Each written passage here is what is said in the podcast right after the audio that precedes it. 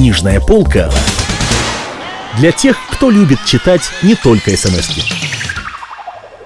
У микрофона Олег Челап. Глава из книги Сергея Довлатова «Наши». Жизнь дяди Леопольда была покрыта экзотическим туманом. Что-то было в нем от героев Майнрида и Купера. Долгие годы его судьба будоражила мое воображение. Сейчас это прошло. Однако не будем забегать вперед. У моего еврейского деда было три сына. Да не смутит вас эта обманчивая былинная нота. Звали сыновей Леопольд, Донат и Михаил. Младшему Леопольду как бы умышленно дали заморское имя, словно в расчете на его космополитическую биографию. Имя Донат неясного балтийско-литовского происхождения, что соответствует неясному положению моего отца – в 72 года он эмигрировал из России. Носитель чисто православного имени Михаил скончался от туберкулеза в блокадном Ленинграде. Согласитесь, имя в значительной степени определяет характер и даже биографию человека. Анатолий почти всегда нахал и забияка. Борис – склонный к полноте холерик. Галина – крикливая и вульгарная склочница – Зоя – мать-одиночка, Алексей – слабохарактерный добряк. В имени Григорий я слышу ноту материального достатка. В имени Михаил – глухое предвестие ранней трагической смерти. Вспомните Лермонтова, Кольцова, Булгакова и так далее. Михаил рос замкнутым и нелюдимым. Он писал стихи, сколотил на Дальнем Востоке футуристическую группировку – сам Маяковский написал ему умеренно хамское дружеское письмо. У моего отца есть две книги, написанные старшим братом. Одна называется «Му», второе название забыл. В нем участвует сложная алгебраическая формула. Стихи там довольно нелепые. Одно лирическое стихотворение заканчивается так. «Я весь дрожал, и мне хотелось, об стенку лоб разбив, упасть. В сохранившейся рецензии на эту книгу мне запомнилась грубая фраза «Пошли дурака Богу молиться, он и лоб разовьет». Михаил был необычайно замкнутым человеком, родственники даже не подозревали, чем он вообще занимается. Однажды, уже взрослыми людьми, Донат и Михаил столкнулись за кулисами Брянского летнего театра. Как выяснилось, братья участвовали в одной эстрадной программе. Донат был куплетистом – Михаил выступал с художественным чтением. Старшие братья тянулись к литературе, к искусству. Младший, Леопольд, с детства шел иным, более надежным путем. Леопольд рос аферистом. В 14 лет он спекулировал куревом на территории порта, покупал у иностранных моряков сигары для ночного ресторана братьев Уриных. Затем он перешел на чулки и косметику. Если требовалось, сопровождал иностранцев в публичный дом на Косой улице. Параллельно боксировал в атлетическом клубе «Икар», а по воскресеньям играл на трубе в городском саду. К 18 годам Леопольд осуществил свою первую настоящую аферу. Дело было так. В один из центральных магазинов города зашел унылый и скромный юноша. В руках его была обернутая мятой газетой скрипка. Юноша обратился к владельцу магазина Танакису. «На улице ливень. Боюсь, моя скрипка намокнет. Не могу ли я временно оставить ее здесь?» «Почему бы и нет?» — равнодушно ответил Танакис. Час спустя в магазин явился нарядный иностранец с огромными подозрительно рыжими усами. Долго разглядывал выставленные на полках товары. Затем протянул руку, откинул мятую газету и воскликнул «Не может быть! Не верю! Это сон! Разбудите меня! Какая удача! Подлинный Страдивари! Я покупаю эту вещь!» «Она не продается?» — сказал Танакис. — но я готов заплатить за нее любые деньги. Мне очень жаль. Пятнадцать тысяч наличными. Весьма сожалею, месье. «Двадцать!» — выкрикнул иностранец. Танакис слегка порозовел.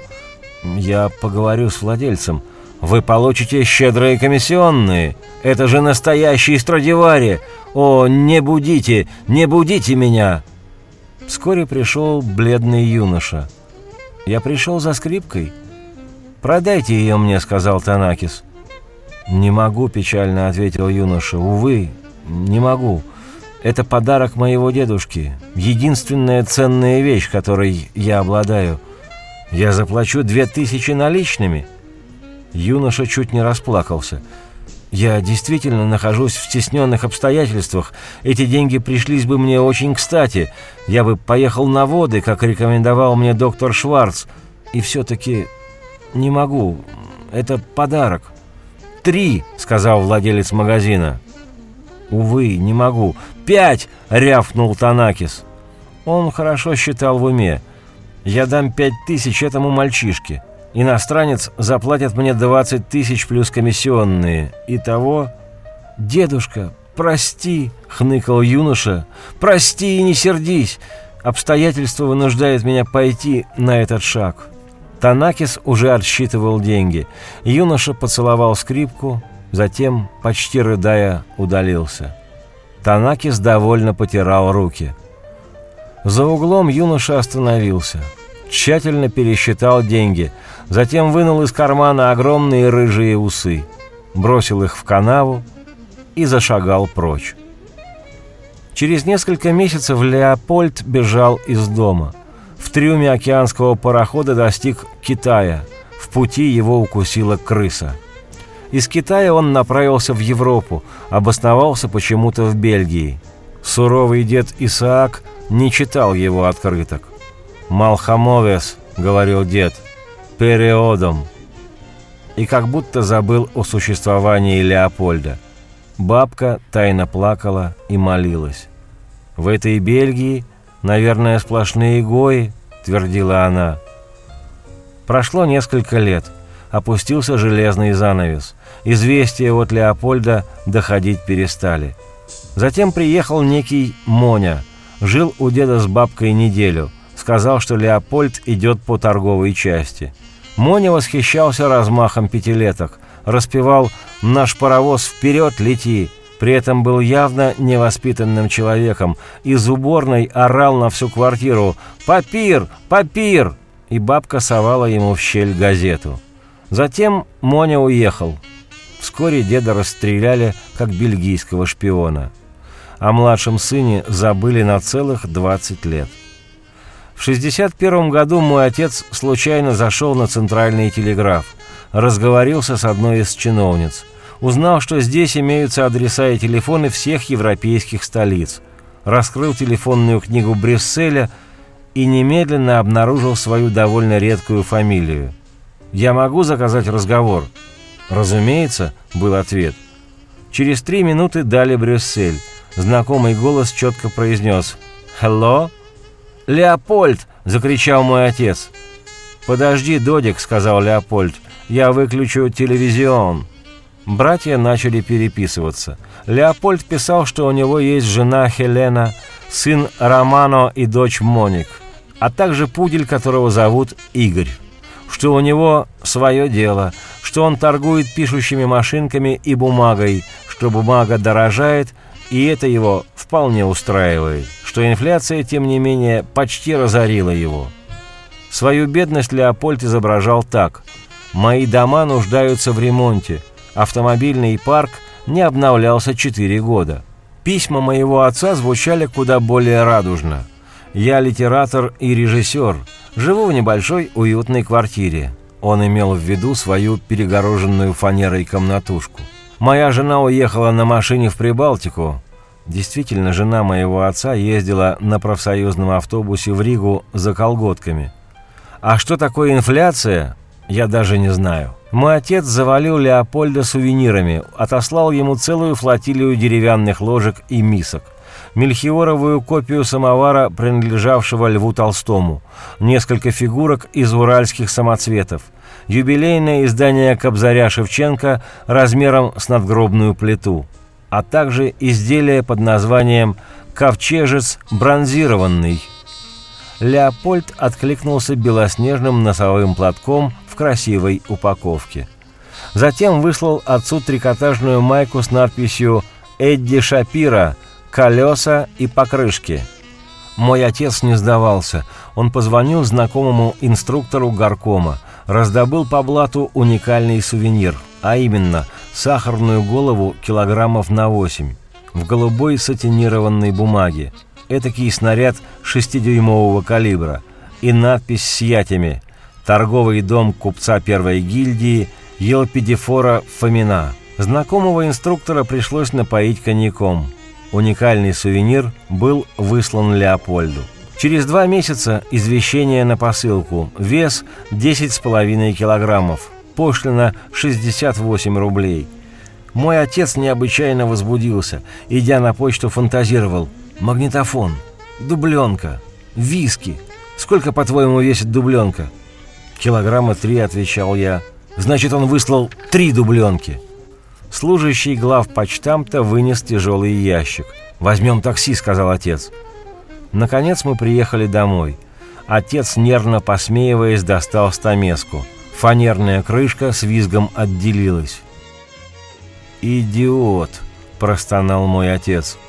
В ящике мы обнаружили 10 килограммов желтоватого сахарного песку. Через восемь лет нам с матерью пришлось эмигрировать. Мы оказались в Австрии. Хозяин гостиницы Рейнхард был очень любезен по отношению к нам. Каждое утро нам подавали чай с теплыми булочками и джемом. Каждое утро хозяин неизменно спрашивал «Желаешь рюмку водки?» Кроме того, он дал нам радиоприемник и электрический тостер. По вечерам мы иногда беседовали с ним – я узнал, что Рейнхард перебрался из восточного сектора на запад, что он инженер-строитель, что работа в гостинице тяготит его, хоть и приносит немалый доход. «Ты женат?» – спросил я. «Эрика живет в Зальцбурге». «Есть мнение, — говорю, — что брак на грани развода самый долговечный. Я уже перешел эту грань, и все-таки женат. Ты удивлен?» «Нет», — сказал я. «Ты состоял в партии?» Нет. А в молодежном союзе? Да, это получилось автоматически. Я понимаю. Тебе нравится Запад? После тюрьмы мне все нравится. Мой отец был арестован в сороковом году. Он называл Гитлера Брауншвайне. Он был коммунист? Нет, он не был комми и даже не был красным. Просто образованный человек. Знал латынь. Ты знаешь латынь? Нет. И я не знаю. И мои дети не будут знать. А жаль. Я думаю, латынь и Род Стюарт несовместимы. Кто такой Род Стюарт? Шизофреник с гитарой. Желаешь рюмку водки? Давай. Я принесу сэндвичи. Это лишнее. Ты прав. Вы слушали фрагмент из книги Сергея Довлатова «Наши». У микрофона был Олег Челап. Книжная полка для тех, кто любит читать не только смс -ки.